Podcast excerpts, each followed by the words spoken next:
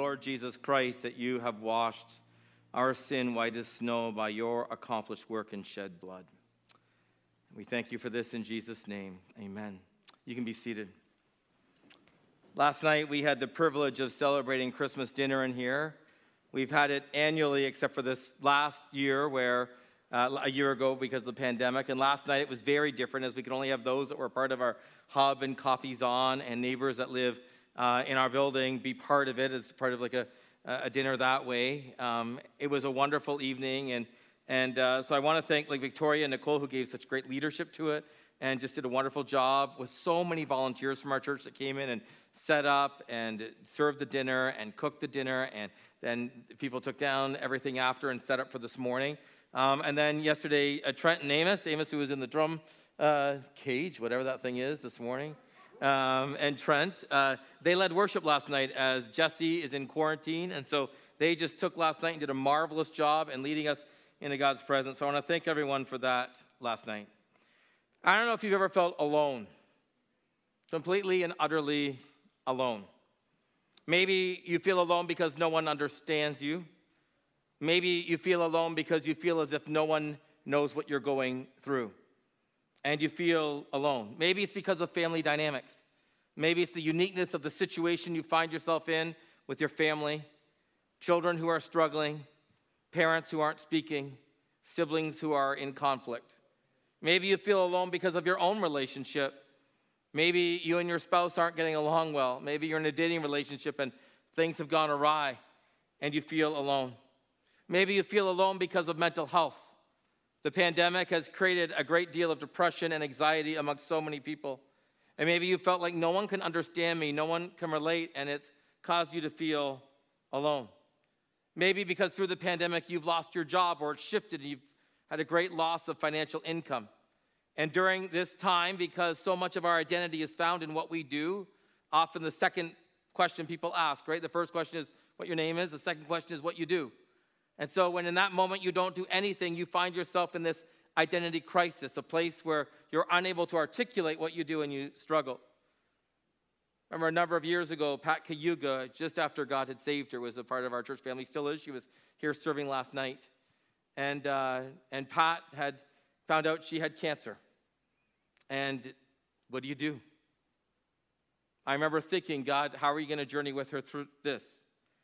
I remember Jordan and Deanna when they uh, when we found out, and we actually talked on the phone when they were in Mexico, and in their 25th week of pregnancy, they gave birth to their daughter Bethany, and they sat there walking alongside of their daughter as she was passing away in their arms, and you could feel alone.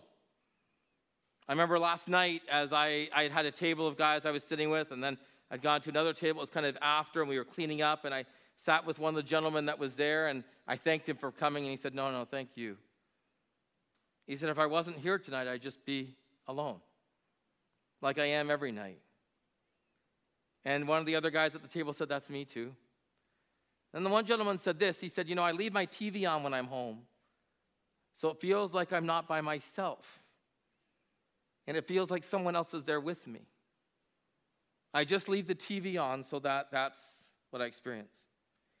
And this morning, as I was preparing to come, a good friend of mine who used to be part of our congregation here, and he and his wife are, are somewhere else now worshiping the Lord, but sent me a text because his dad yesterday suffered a massive stroke. Godly man loves, or not, sorry, massive heart attack. Godly man loves the Lord, and they had to resuscitate his dad from the heart attack, but right now they don't know if he'll ever regain brain activity. It's unknown. Will he wake up? What will this be like? And you can feel alone. I imagine that's how Joseph felt that first Christmas. I imagine Joseph felt incredibly alone. If you have your Bibles, Matthew 1, beginning at verse 18, the verses will be on the screen, whether they're on your tablet, on your phone, or in front of you in hard copy or there. This is how the birth of Jesus the Messiah came about. His mother Mary was pledged to be married to Joseph, but before they came together, before they had any union, she was found to be pregnant through the Holy Spirit. Because her, Joseph, her husband, was faithful to the law and did not want to expose her to public disgrace, he had in mind to divorce her quietly. I'd say this though Joseph, Joseph was crushed, his love for God and compassion for Mary guided him to live righteously through his grief and pain. Matthew says that this is about the birth of Jesus, the Messiah. This is about the Messiah, the anointed one, the chosen one. This is the one of whom the entire scriptures up until uh, of the Old Testament spoke of. This was of whom God had prophesied about that one day through the line of the woman someone would come, the serpent would strike at his heel but he would crush his head. This is the Messiah, the Christ, Jesus. And he's about to show up in a way that no one expects, in a way that no one anticipates. I mean, people assumed he was going to show up as king, royalty. He'd be born in a family of nobility, of great intellect. And he's born in this mess. So unexpected. People assumed he was going to rule Israel, usurp the authority of the Romans, and reinstate Israel as the nation that's most powerful on the planet. No one expected that he'd be born of this teenage girl, likely 15, maybe 16, and that's younger than most of us. And her husband, who maybe is just a couple years older. They're actually not husband and wife yet, they're engaged. And as this promise has been given that this Messiah will come, Mary, who's pledged to be married to Joseph, they're engaged, has had to tell her him that she's pregnant. Now, I don't know if you've ever thought about this, but imagine that moment. I mean, Joseph is convinced he's engaged to a godly woman, and she was so. God would not have chosen her if she wasn't. Joseph is convinced he's engaged to a godly woman. And now she's had to tell him that she's pregnant. I mean, imagine if you were a young man engaged to be married and you know you've had no union with your fiance, and now she tells you she's pregnant, and then she says it's God's son. I mean, not only has she told you that she's cheated on you, but now she has the audacity to blame God. He's heartbroken. I mean, he loves her. How could she cheat on him? Why would she do this? So often we miss this in the account of the Nativity. But Joseph would be agonizingly heartbroken, distraught. And then to say it's God? Mary, what's wrong with you? He is a godly man. That's why it says in verse 19, he's faithful to the law. And he does not want to expose her to any public disgrace. He doesn't want to drag her name through the mud. And so he puts in mind to divorce her quietly. You see, in those days, if you were engaged to someone by Jewish custom and culture, it was a pledge, it was a covenant. I mean, they didn't just give a ring back. In fact, there were no rings. That came later on. And we could talk about diamonds later if you want, and rings, and the whole conspiracy behind that, and why it happens, why we have to have them, and who makes the money off of all of that. But that's another story. There was no exchange of rings. That's not what occurred. But you did have to divorce the person you were pledged to be married to. You did actually have to dissolve it as a covenant that had to be dissolved. And so he's going to do it quietly. But it speaks of his anchor, doesn't it? He's faithful to the law. He's a righteous man. He's going to do so quietly. He doesn't want to disgrace her. His anchor is still God. In the midst of his mess, he still trusts God. Just like Pat did when she found out she had cancer. Just like Jordan and Deanna did when they were holding their young daughter and she was passing away. Just as my friend did this morning when he texted me and said, Would you pray for my dad and my family? They knew they had God. Verse 20, but after he had considered this, an angel of the Lord appeared to him in a dream and said, Joseph, son of David, don't be afraid to take Mary home as your wife. What is conceived in her is from the Holy Spirit. She will give birth to a son. You are to give him the name Jesus. He will save his people from their sins. God was providing a way, a way back to him, a way of salvation. And this way would be costly, costly for Joseph and costly for God. An angel appears. The angel appears to Joseph in a dream and says, Joseph, son of David. Joseph of the line of King David. I bet you Joseph never heard that before. Joseph, you are of the line of the King David, the greatest king in all of Israel. It's through your line that the promise, his line, David's line, your line, that the promise has been made, that covenant has been created and crafted. And uh, David, through David's line, I want you to know, Joseph, I'm about to keep this promise, this covenant. So take Mary home as your wife. What is in her is from the Holy Spirit. Well, this is costly for him because everybody does the math. I've had young couples, mainly non Christian, whose family still home a form of, of, of high ethics and they get pregnant and they're like, you know, call me and say, Dwayne, could you do a wedding like in two months so nobody knows, you know, that we had sex when we weren't supposed to? I'm like, listen, guys, like I don't I don't know if you don't know math or not, like I'm not sure. But like if I marry you in two months and like you're like right now like eight weeks pregnant, and you have a baby that goes full term, everybody assumes something happened before you got married. And honestly, I've been with young couples like, really? Like, yes. Like, like, like, really? You know, you really have two degrees anyway. And so, and oh, I've been in this conversation. And, and, and, so Mary and Joseph knew, everybody could do the math. Joseph knew everybody would say this. I mean, can you imagine Mary and Joseph? They're not married. She's now pregnant. And now Joseph, whose parents think he's a godly man, and he was. Of course, he was for God to choose him to be his earthly father. Everyone who thought Mary was a godly woman, and she was, they now have to tell their parents that they're pregnant. And how do they explain it? It's God's son. I mean, Joseph had an angel show up to be, reveal to him. Their parents would have, everyone would have been talking. Imagine his parents, her parents. I mean, I don't know, it's not recorded for us, but the disappointment the frustration. But Joseph knew this was God's way and he was obedient to it. He was obedient to it. Don't be afraid to take Mary home as your wife because she's going to give birth to a son, Jesus, and he will save his people from his sins. You see, this was the only way. Because humanity sinned, humanity had to die. But because humanity could never in any way be able to absorb the wrath of God, someone else had to do it. So God came down. This is the beauty of it. I mean, this is why we know right here life begins at conception. Jesus didn't show up as a one year old or a five year old or a seven year old. For Jesus to be fully human, he was placed within a woman's womb. The greatest, I believe, theological argument there for life beginning at conception is right here, the incarnation. And so God places his son, the Father, by the Spirit, places the Son in a woman's womb, and he will save people from their sin. Is that not good news? Because there was no other way. Because only Jesus could do this. It would cost him everything. I mean, I don't know if you remember, for those of you that have done this, holding a newborn for the first time. I remember when Ethan was born, he was 10 pounds and two ounces. He was a big baby. And I held him. And I remember thinking, God, you did this for me. Jesus, you were this helpless for me. You had to be burped, you had to be changed, you had to be fed.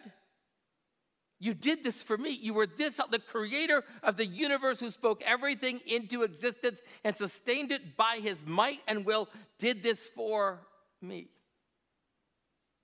He lived a sinless life. He never did anything wrong. He fulfilled the law in that everything the law spoke about the Messiah was fulfilled in Jesus, and he never did anything wrong ever, never sinned.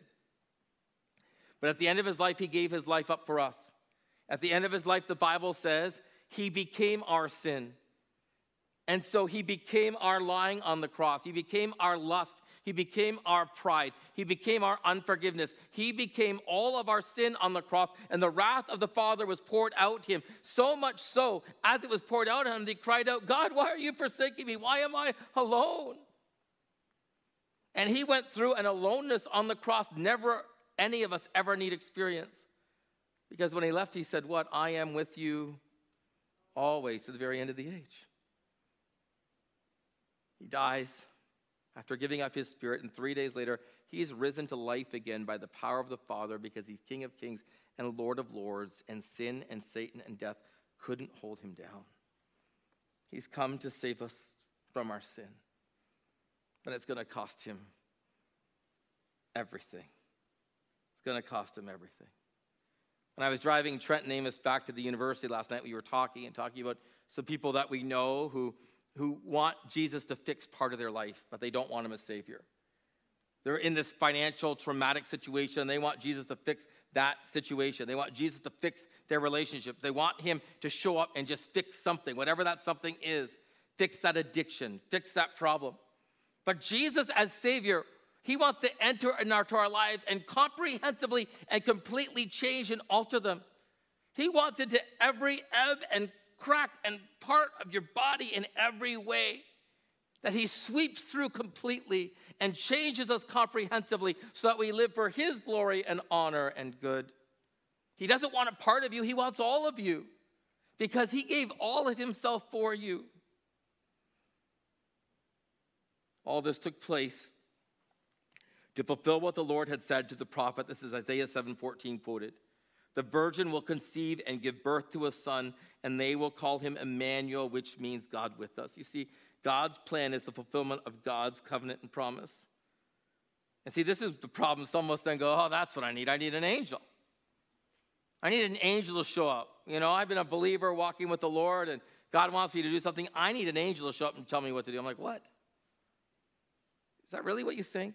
Yeah, if an angel showed up, I'd, I'd know for certain it was God. If an angel showed up like he did for Joseph or for Mary, I'd know certainly this is what I'm to do. And I'm like, no. Because you have someone better than an angel. You have God's Spirit in you. If, if you're a believer today, God's Spirit is in you. He is your counselor and your guide. You don't need an angel, you've got God.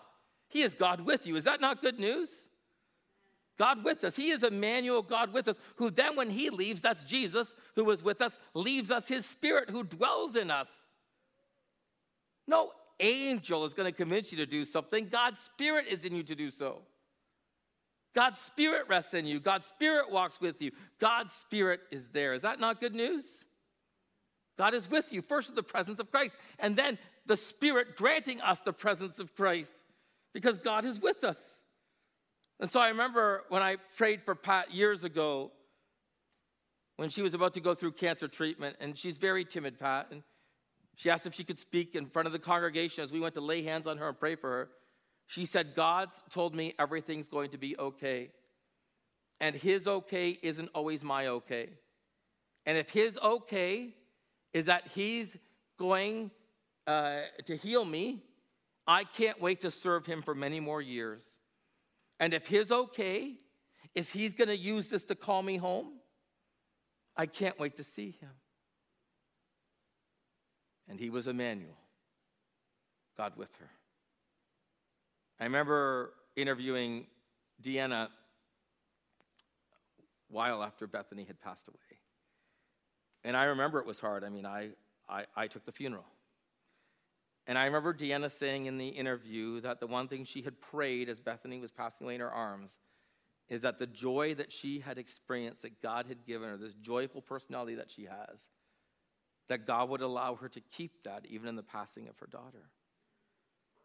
And God was with them with Jordan and Deanna. And Deanna, you still have that joy filled spirit.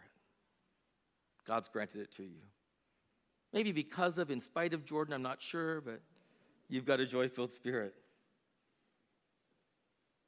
To the gentleman last night who said, I'm going home alone, I, I said, You don't have to. What I shared tonight, the gospel, Tonight you can know the Savior. Tonight you can know the Lord. He wasn't ready yet. But you don't have to go home alone. You don't have to. You can go home knowing Jesus is Savior, the one who never leaves you, the one who never forsakes you, the one who is with you always to the very end of the age, the one who will grant you his spirit, who will live and reside inside of you. You don't have to go home alone. Is that not great news? That is the good news of the gospel of Jesus Christ. And the good news of the gospel is for anyone, anywhere, anytime, any place who turns from whatever they have believed in, who turns from whatever they have trusted in, and turns to God. He welcomes them in as children, as sons and daughters. I mean, sometimes we're maybe in, in, in, in a relationship where it's been broken and messy, maybe parents, maybe in laws, maybe relatives or cousins, and we want to go and make amends. And we don't know how they're going to react, we don't know what they're going to say. With God, whenever you go to God, and you're turning from whatever it is you've trusted, turning from whatever it is you believed in, and you turn to Him, you look to Him. God never turns anyone away. Is that not good news? He never says no. He never tells you you've been too bad. He never says you're on the naughty list. All of us are on the naughty list. All of us need salvation. All of us equally deserve damnation, and God loves to save. That's why He sent Jesus. He delights in saving, He loves to save.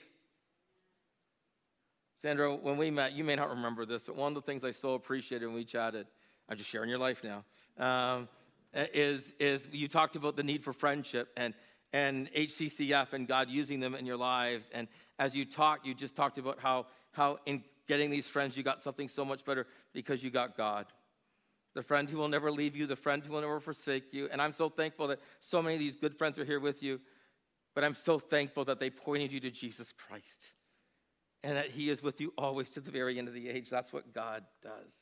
So when Joseph woke up, he did what the angel of the Lord commanded him. He took Mary home as his wife, and they did not consummate their marriage until she gave birth to a son. Now there's an honorable man. He took Mary home as his wife, and he said, We will not consummate this until the baby's born. That is will. And he gave him the name Jesus. Joseph just obediently followed God you know you can trust God, right? Any God who would choose to do this for you, any God who would be born in this kind of a mess, any God who would take his deity and cloak it with humanity and live among us because he loves you that much, that God you can trust. And he loves to save people from his sin, from our sin. That's the good news of Christmas. So, why the dinner last night? Why 300 hampers this week? Why is Kids Zone not just for our children, but for the children we're inviting in from the neighborhood and friends and family members? Why is our youth ministry not just for our teens, but for the teenagers that are their friends and the people that we're inviting in from the community and, and from other families that are joining us? Why is the hub and Coffee's On in existence for week after week? We come with people that are often struggling and marginalized and share the gospel with them because the answer to people's lives isn't just housing or food. The answer is Jesus Christ the Lord. He is a Savior, Emmanuel, God with us. That's why. And unapologetically, we declare Him. The answer to the world is Jesus Christ. Not saying it's always easy. Last night, as I was sitting talking to one of the gentlemen that was here, he said, Pastor, he said, I need your help. I can't find anyone to do this. I said, What do you need my help with? He said, I have, I have a friend, and uh, I'd, like to, I'd like to take a picture of him, but he's, he's dead. And I said, Oh, like he's an urn, or like you want me to take an old picture and redo it? He said, No, no, no, no, no. I'd like you to find someone that can, with their camera, take the picture because he's in a grave below the dirt into the casket and take a picture of his body now because I'd like to see how he's doing. And I said, I don't think he's doing that well. He's dead. Now, I didn't know. That may have been an awkward moment. Maybe that's not what I should have said. I didn't know what to say, to be honest. And and then and then and then he and then he's like, I just want to see how he looks. I said, I don't think that's a good idea at all. I don't think he's going to look that good either. And uh, he said, Well, I've seen, you know, the process of mummification of mummies. I said, I think it's different. And I was thinking to myself, where's Troy Smith when I need him? Like he was, he was worked for funeral homes for years, did embalming. Like I, I need someone to explain the embalming process because it's different than the mummification process. And I can't explain it. I don't know all of this. All I know is that you don't want a picture of your friend right now. But he was convinced he did. He was convinced I was wrong. The guys at the table were like, no, no, I'm sure we can get someone in this. I'm like, God bless you guys. I am not the right guy. I'm not helping you figure this out. And why do we want him to come to faith in Christ? I'm not saying that will change. He might come to faith in Christ and still want a picture of his friend. Because I believe that God loves that man and I believe that God wants to save that man. I mean, take a look at the, the, the book of Philippians, right? The church in Philippi, Acts 16. What happens in Acts 16? Paul and Silas end up in Philippi, first at the place of prayer where the Jewish people are gathering. They meet with Lydia. Lydia's there, the woman of purple cloth, a woman of great wealth, and she comes to faith in Christ and her and her family believe and they're baptized. And then they come across a slave girl who's able to predict the future because of the demonization. They free her from the demonization. And again, I believe then she follows Christ. They're thrown in jail for it. And as they're released from jail, but they don't escape, and the jailer goes to kill himself, Paul and Silas say, Wait, we're still here. And he comes to faith in Christ with his family. And now, what do you have when you start to read the book of Philippians that you know is in that church? Lydia, a woman of great wealth, businesswoman, astute, a slave girl, freed by the power of God, and a middle class jailer. And all three of them in that church. And that's what we want. You see, the gospel is greater than any language or culture or custom or tribe or educational background or social economic status. The gospel is greater, and God longs to save people from every group from across the world and bring them together and say, This is my kingdom. It looks different than anything on the world, different than anything on the planet, because I am the Savior seeking and saving the lost. And did you hear? He's not just Emmanuel, God with you. He's Emmanuel, God with us. Us as a community, us together, us. He's Emmanuel, God with us. Oh, I long that this year, at Coffee's On in the Hub, at our youth ministry and children's ministry, our engagement with HCCF and McMaster. Wouldn't it be amazing if this year we saw baptism after baptism after baptism out of our ministries of peoples whose lives were being transformed by Jesus, the Savior, our God? That is our prayer. From every background, from every culture, from every language, from every tribe regardless of their economic status, regardless of the mental health illness they're battling, regardless of what they find themselves in, so they would know they're no longer alone. But God is with them. And then they would meet a family that says, hey, it's a little messy, it's not all neat and easy, and we're going to love you too. And we're going to love you too. Andrew, you and the team can come up. And so, as we close in song, and we'll close together in this song, do you know Emmanuel, God with us? Have you discovered Jesus the Savior? Has He saved you? Maybe you're sitting in this room today and you've come and you're visiting us today. Or maybe you've been coming week after week after week for weeks, and yet you haven't crossed that line of faith. You haven't yet repented of sin and trusted in Christ. Here's the good news if today God's Spirit has spoken to you, if today He's touched you, today, even today, yes, this day, you can turn to Him and give your life to Him, and He would love to show you what it means that He is a Savior. Or maybe you've been walking with Him for years, and yet you've felt this loneliness time after time and time again. God is with you. God is with you. His Spirit is in you. He is your counselor. He is your guide, and He loves you so much. So much that He wouldn't let death, Satan, having to take the wrath for our sin, stop Him from being our Savior. He would go to any length to save you, to save me. Merry Christmas. Merry Christmas. That's what Jesus has done. Would you pray with me? You are God and you are good. And Jesus, we don't deserve salvation like this. We just don't. And yet you have chosen to cloak your deity with humanity and come down and live among us and then die for our sin. We thank you that three days later, you, Emmanuel, God with us, because you had never sinned, were raised by your Father to life again. And we thank you that when you left, you granted us your spirit, and spirit, you are in us. And so, God, for those of us that are here today that don't know you yet, oh God, may we turn our lives to you. You love us. And God, for those of us that are here that know you, may you remind us today that we are never alone. You are with us. We pray these things powerfully in the name of Jesus, our Savior. Amen.